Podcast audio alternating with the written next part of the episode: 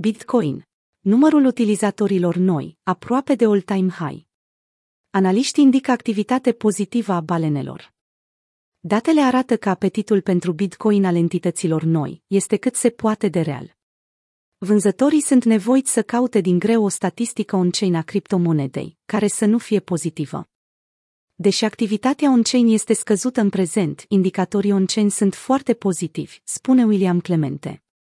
În ultima ediție a newsletterului publicat săptămânal de Andoni Pompliano, Clemente a evidențiat multiple motive ca investitorii să nu fie beriși asupra prețului BTC-USD pe parcursul lunii iulie. 50.000 de adrese Bitcoin noi în fiecare zi. Având în vedere că acțiunea prețului BTC-USD ne-a impresionat prin creșteri pe parcursul ultimelor săptămâni și că tot mai mulți investitori devin beriși, până și cele mai cunoscute modele pe care prețul le respectă, cum este Stock to Flow, indicatorul creat de Plan B, sunt criticate. Dacă urmărim datele on-chain, spune Clemente, situația este departe de a fi beriș. Creșterea numărului de utilizatori se află la all-time high, peste 50.000 de entități noi se alătură zilnic tehnologiei blockchain.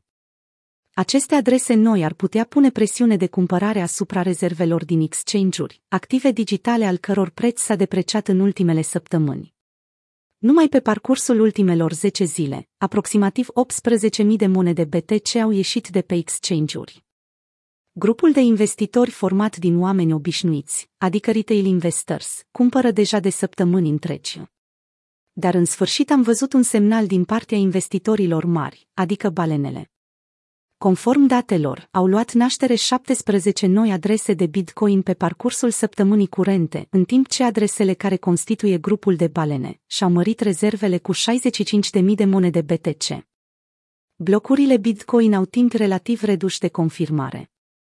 O altă cauză a optimismului pe care cumpărătorii îl împărtășesc este prețul premium aflat în teritoriul negativ al GBTC, indexul Grayscale Bitcoin Trust.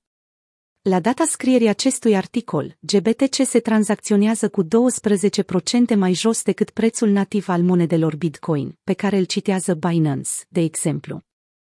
În 17 iulie are loc primul eveniment de deblocare al fondurilor instituționale, în care firmele și corporațiile au investit prin intermediul Grayscale în urmă cu șase luni. Rata de hash, adică puterea de calcul a rețelei Bitcoin, a beneficiat de o creștere ușoară pe parcursul ultimelor zile.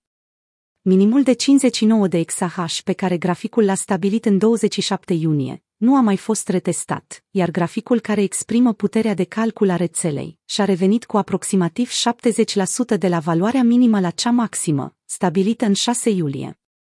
Dacă urmărim activitatea on-chain, s-ar putea ca rezultatele să nu încânte. Activitatea este destul de redusă atunci când vine vorba de numărul tranzacțiilor.